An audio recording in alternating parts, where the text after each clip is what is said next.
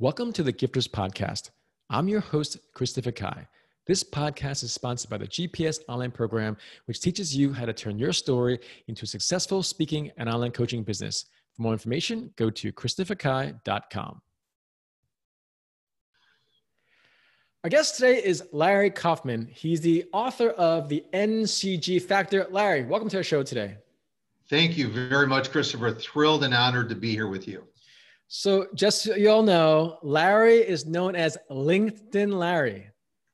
Yes, I am. Great name, has alliteration. And I'll just give Larry some major props. I get approached a lot. I meet a lot of people, and a lot of people always want to take, take, take, take, take, ask for things. But Larry was very giving, but he was giving in a specific way. If I say, Hey, I'm a keynote speaker, Larry asked me, How can I help? I'm like, Larry, you know what? The fact that you even offered to potentially introduce me to a keynote speech, I'm going to comp you as a VIP guest into our show. But this is a perfect example of how we should all connect. We're both giving, we're both winning. So there's no why is he doing this? Why is he not doing this? It's not about why, it's about giving. And I love your book. And what does the NCG even mean, Larry? So N is networking, C is connecting, and G is giving. So, you know, you put them all together and they create this formula to build life-changing relationships, you know, from the time you start college all the way through retirement. And and I'm I enjoy the way that we connected, Christopher, because I know you're this high demand, powerful, you know, speaker, author, and so much more, you know, and so I'm down here, you're way up here. And I was thrilled and honored just to connect with you. But if we all think about the other person, and that's really a lot of what the book is about, I think we'll we'll move much more further in our careers and and we'll feel better about you know the lives that we lead.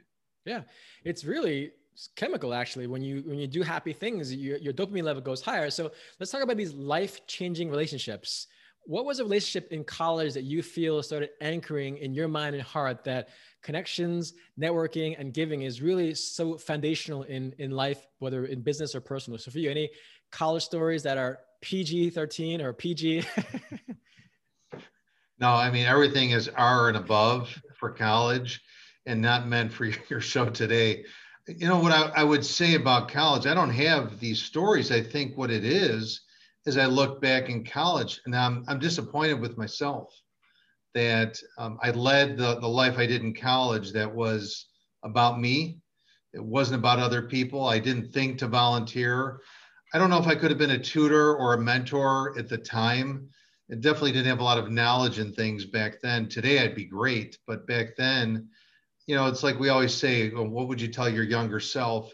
And I, I would kick my younger self and say, what are you doing? You know, it's get out there, you know, volunteer, help other people, and, and ask how you could be helpful to other people. And so I wish that I had built relationships with my professors. I, I wish that I had built relationships, you know, with the people around me that I could have retained a lot of those relationships in my present life today.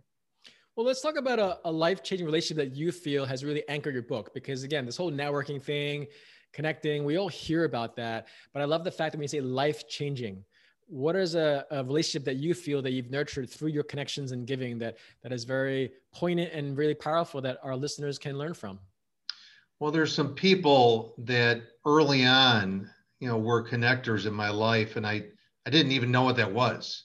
I didn't realize it but they were introducing me to other people. And some of those connectors that are referenced in my book and, and i've given credit to them introduced me to an attorney in chicago and so that was a life changing relationship because that attorney was a connector. He was an early on connector. And really, my 30 plus years in the business world, it was, you know, half of that time ago that I was introduced to this gentleman. So I'm a late bloomer, but when I met him, we had a great meeting. And then at the end of the meeting, he said, You know what? I'm going to introduce you to two people you don't know.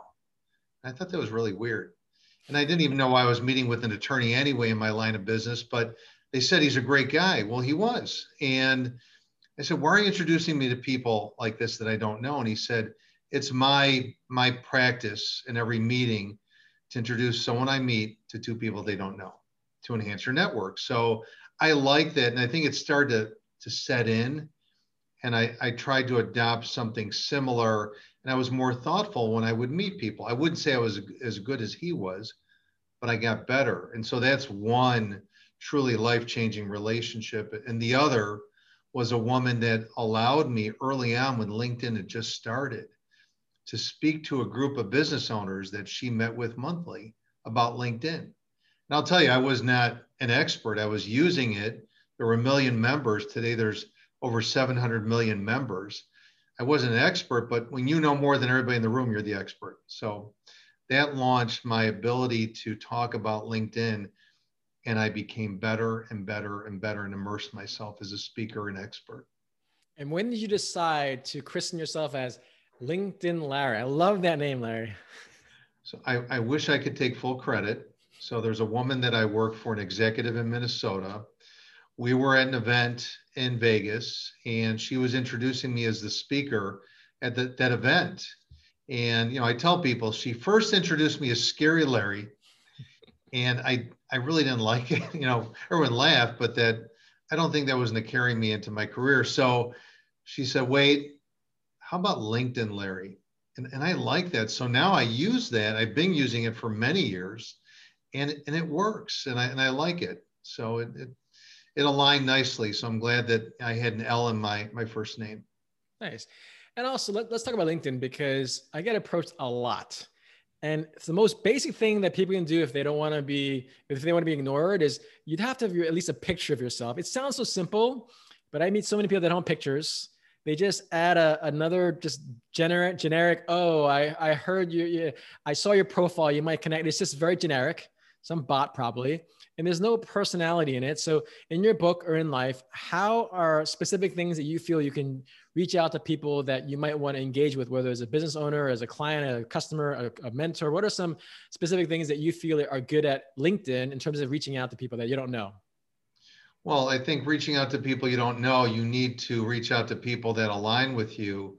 And I prefer to get introduced to people even outside of LinkedIn. So I may see you, Christopher, and I'll be honest, that's where I saw you and powerful profile, great background. Plus, I I cool Google you're everywhere, right? So I'm, I'm I'm feeding your ego, but it's it's rightly deserved. So I think you have to seek out the people that align with your interests. You know, whether it's in business, uh, maybe it's for you know uh, your podcast and other things. And so I, I look at the profile, but I look at the shared connections that we have. I look at your background. I look at the things that you incorporated about yourself. But ideally, I want to get professionally introduced to you. And honestly, I like to do it outside of LinkedIn if possible. So I don't want to reach out cold, but sometimes you may have to because you don't have any warm shared connections that could get you to that person. So if you don't, then look at their profile and find as many things that you could pull from that profile in Google and send a very nice tailored message that will pop and it shouldn't be salesy. It yeah. should be about the other person. It should be about how you could be helpful, but make them know that you did the research. I like that. I like a lot of things you said, Larry, but for sure, alignment is important. How are you aligned with this person? Doing some research because you're better off focusing on 10 people you're aligned with than 100 or 1,000. But what stood out for me when we looked at your application was you talked about how you work for this billion dollar company. And for the people that are listening or watching, people that are successful, they don't really have a lot of time to waste. But in Larry's case, he put a profile that he's an executive, but he's worked for a he works for a multi-billion dollar company. So that already piqued my interest because there are a lot of business owners, a lot of executives, but it's really about the caliber of people you want to work with. And if you have these certain standards, it really does help when you put that out there. Because if you don't, they're not going to know how successful, not successful, or who you're connected with because the the, the cream does rise to the top and it really comes down to who you want to align with. And for those that are listening, I'm not going to assume whether they're a C-level executive or a, an analyst, whatever level they're at. But generally, our listeners are entrepreneurs, executives, and experts. So whatever you're doing, you have to hook them in first. If you don't hook them in first, whether with LinkedIn Larry or work for a multi-billion-dollar company, they're not going to be interested because I have my staff vet the people that we go through. And again, like a resume, if you can't put in a resume or a cover letter, you're not going to even get the interview. And on LinkedIn, especially, or even uh, like what you mentioned, that's a great way getting an intro from someone else, which Larry was gracious enough to make intros for me. And I appreciate that. But it's these simple things that you can hear the knowledge, but if you don't apply it, it's it's it's hard. In Larry's case, what I felt from him when I first met him virtually was that he's a very giving guy. And now, let's say some people are a bit scared, squeamish, or even cynical, frankly. I've introduced people a lot. Even the guy, actually, I had a friend I met five years ago. No, actually, seven years ago. I just happened to have met Elon Musk recently, and I invited him to a, house party in Hollywood Hills at like 11 o'clock at night. Most people would question, why is Chris introducing me? This guy's Elon Musk. Why would he do that? He doesn't know me. But I always test people and not really intentionally. If I happen to meet this person and I happen to go to this party, most people won't bother going to this party. But he ended up meeting Elon Musk at 11 o'clock at night at a Hollywood Hills party.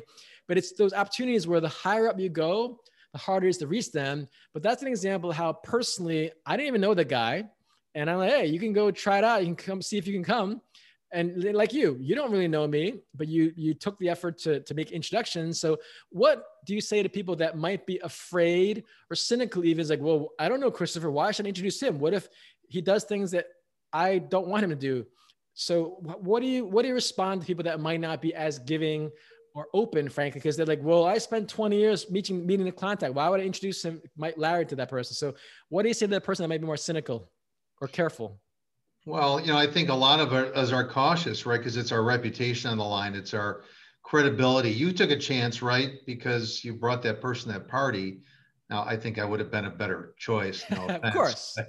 I would have done great, but you know, you take a chance. Sometimes it's your gut. Uh, hopefully, you know, what I could do is, is I could, you know, find out more about that person if we have some shared connections and, and get a little bit more into their character. And so I think, I think, you know, some of us are cynical and careful and cautious. And frankly, we should be, you know, like I said, because it, it's our name, it's our brand, it's our reputation. And so uh, I do take a chance. I, I meet with, you know, people and, you know, like helping someone for a job that I don't know that well, but maybe we had a quick conversation and just felt good. And maybe yeah. I'd done a little bit of diligence. And so sometimes you have to take a chance. You can't, you know, hire a background firm to do all the research you know, I think the amount of times where it's backfired versus it's been successful, the success has outweighed the backfiring. And so I think it's it's okay. We have to take that leap of faith. And we're in a world now where we should be helping other people and taking that leap of faith. Yeah. And one of the suggestions which you bring up is, is in that you, you, try it. But for me, whenever I have new contacts, I literally say, Hey, I just had Larry on, on my podcast. So I'm not saying oh, I've known Larry for years. So it's not misrepresenting how I know Larry. It's just saying, this is how I met him and I thought you might be a great connection. So you keep it simple, and it's up to the other person that you connect to make the decision. That's that's how I deal with relative to the people I meet. Sometimes if I say, "Oh, I've known Larry for X amount of time," but in this case, I would just say Larry is a very genuine guy. I met him through my podcast. Again, I don't know you well, but I know enough that you're kind enough to share some of your experience, whether personal and professional. And again, people that really meet people, they can tell fairly quickly if the person is genuine authentic or not. And from there, that's really the foundation. Going back to what you're saying, in alignment. We're like laughing, we're talking about non-business things, and we won't get into that, but I'm just saying it's just great that you have a connection with someone that we don't know, but we're all human beings. And I appreciate that, Larry. So we only have a few minutes, Larry. I really want to talk about your book and what are the specific takeaways that when someone has read your book, they're like, Larry, thank you so much for fill in the blank. Well, thank you so much for changing my life and having me reflect upon my legacy and giving me the ability to change things now. And so the things I would say are important out of my book are it's not too late to rewrite your, your living legacy and, and when you're no longer here. And so part of that is changing what you do. Are you philanthropic? Are you giving? Are you connecting people to people? Do you really think about that? And in meeting you, you know, Christopher, I there's people I felt that you should know, and and very I'm very you know specific in how I make those connections. I think it through, and the other things would be about because of the climate we're in, and I talk about the other person. So I make sure you ask those five words every day, which would be how can I help you? And if you incorporate that daily, it's going to be life changing if you execute to really help the other person. And also on, on top of that would be to set a goal on how to be helpful to other people. So I, I put in my book, I put in a goal to help someone in transition every single week. Um, I exceed that goal every single week, but I, I implore you to think about setting a goal beyond your financial and everything else. Set a goal on how you can help other people daily, weekly, monthly. And I think that you'll be able to rewrite your, your legacy today. Larry, that's great advice. Thank you so much for being on our show today. And for our listeners and viewers, if you listen to Larry's advice, you connect one person every week. That's four a month. That's 52 a year. There's something about when you give without anything of wanting to return, there's this beauty, of magic to it. And Larry, thank you so much for being our, our great example. And I just love saying, LinkedIn Larry, thank you so much for being on our show. Appreciate you and have a great day. Thank you, Christopher. Great to be here. Thank you for listening to the Gifters Podcast. If you want to learn how to turn your story into a successful speaking and online coaching business, go to christopherkai.com to learn more.